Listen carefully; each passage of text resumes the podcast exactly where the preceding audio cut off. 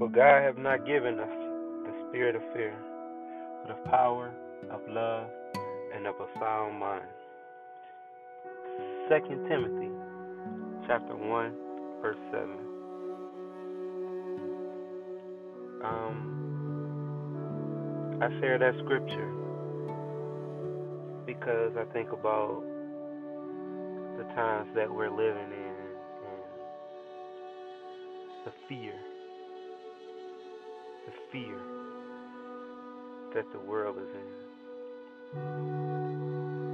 Um, I think about a message I once heard from one of my favorite preachers about fear. And, you know, we, the devil has control over you once he knows that you are afraid. One of the things that um, this preacher also mentioned was a man that is not afraid to die is a very dangerous man. You think about, not only are you dangerous in the eyes of your enemy, you're dangerous in the eyes of the enemy. When I say the enemy, I'm referring to the devil. You see, we're living in a time where fear is controlling majority of the world's life right now. Everyone's afraid that they're going to catch COVID and it's going to take over their body and it's going to consume their bodies and they're going to perish, they're going to die. But in my Bible, Jesus says, be not afraid of him that can kill the body, but of him who can kill both body and spirit. You see, COVID might kill you, might kill me, but it does not determine our eternal destination. I'm not trying to say, well, yeah, just go out and catch COVID and die. But what I'm trying to say is, don't let that fear of catching COVID control your life. COVID does not necessarily mean a death sentence. Uh, you talk. This is coming from a person who personally experienced COVID, and you know, I was in a house for almost a whole month, you know. And honestly, you know, I haven't been sick. I never experienced being sick that long in my life. And I will be a lie if I sit here and say that there wasn't moments when I was afraid, you know, because it's like you, you, you, you, you have this virus, this disease.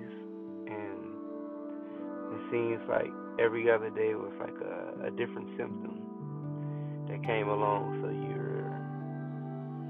feeling the fatigueness, the, fat- the fatigueness um, was probably one of the first symptoms. Feeling lightheaded, feeling fatigued, um,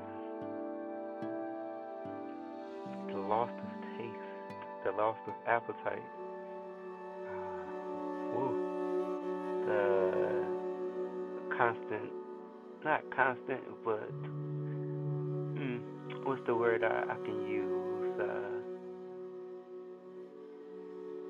the heartbeat, the the, the the the the rapid heartbeat. You know, your heart beating rapidly. You know, that was that was pretty scary. I I must admit.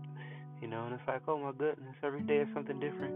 Am I gonna have a heart attack? You know, but I think the biggest fear out of all of that to me was not me having it, but that me giving it to somebody I love and something happening to them. So I was the first person in my household that caught it, and then my wife, and then, you know, no, I'm sorry, my daughter, and then eventually my wife. And we all three of us have like these underlying diseases, you know. Um, but I say that to say that I, I can relate to the whole fearful thing, right? But see, when you think about the scripture, uh, Second Timothy chapter one verse seven, it's so heavy because it, it, it says that God has not given us the spirit of fear, but of power. What's the opposite of power? Weakness. Of love. What's the opposite of love? Hate. And of a sound mind. What's the opposite of having a sound mind? Confusion. So if we're afraid, we're depriving ourselves of power, we're depriving ourselves of love, and we're depriving ourselves of a sound mind. So out of fear, Out of fear, there's so many ungodly things that we can do and say and don't even realize it because we feel as though we have to protect ourselves out of fear. Fear is not the spirit of God. There's nothing wrong with being cautious of the current climate, so to speak, but when you're doing things, don't act out of fear. Don't act out of fear. There's nothing wrong with being cautious. I repeat, there's nothing wrong with being cautious, but to sit and to live life in fear, that's not what God has for us. That's not what God wants for us, to be in fear. Um, one of the messages that Jesus gave us, one of the things, one of the signs that was given to us in Matthew chapter twenty-four, and if you're familiar with Matthew chapter twenty-four, that's when is speaking about the things that would occur right before his second coming, right? He doesn't give us an exact date, right? But he gives us these signs, and he tells us these things that's going to take place before his second coming. And one of the things that's going to take place is men's hearts failing them, failing them, sorry, failing them from fear.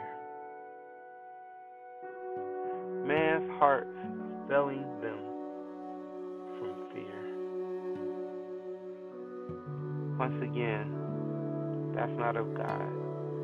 This is not something that God wants us to experience. And that's fear. I think that from reading scripture and from all the signs that are given to us about the things that would occur before the second coming of Christ Jesus,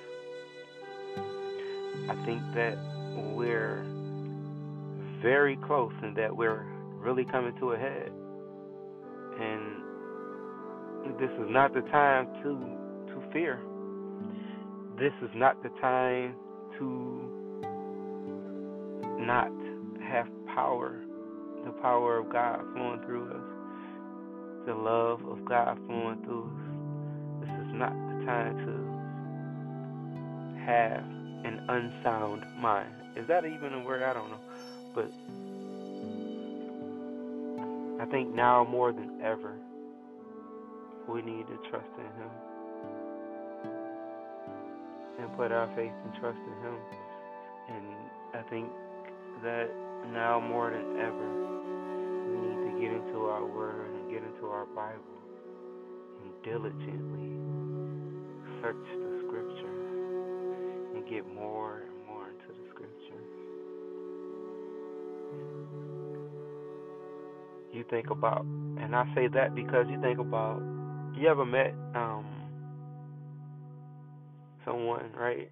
And they played a part, you know, in developing your character, so to speak. You ever been around somebody and they had certain characteristics or had certain expressions they used, and you found yourself using those expressions or expressing those characteristics, and you had to stop and be like, wait, did I just pick this up from so-and-so?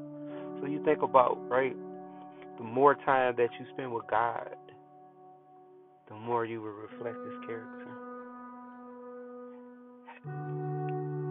God is not a God of fear, but of love, of power, and of a sound mind. So in order for us to really overcome this fear that that we're in, so to speak, this pandemic, is to spend time with God, to diligently go through our scriptures and see what the scriptures say, and see how God will help us overcome any of these things in this life. Because at the end of the day, right, as a follower of Christ, as a follower of Christ Jesus, we have to realize that this earth is not our home. And that to love this world and to be in love with this world and the things of this world is enmity with God. Love not this world, neither the things of this world. You know, and you think about that, right? You say, oh, wait a minute, what are you talking about? God created the world. But you look at what happened, right? When the fall of man and the deception that Satan pulled on Eve, and when Adam sinned, he lost his dominion. And so the devil took over this world. The devil gained dominion over this world.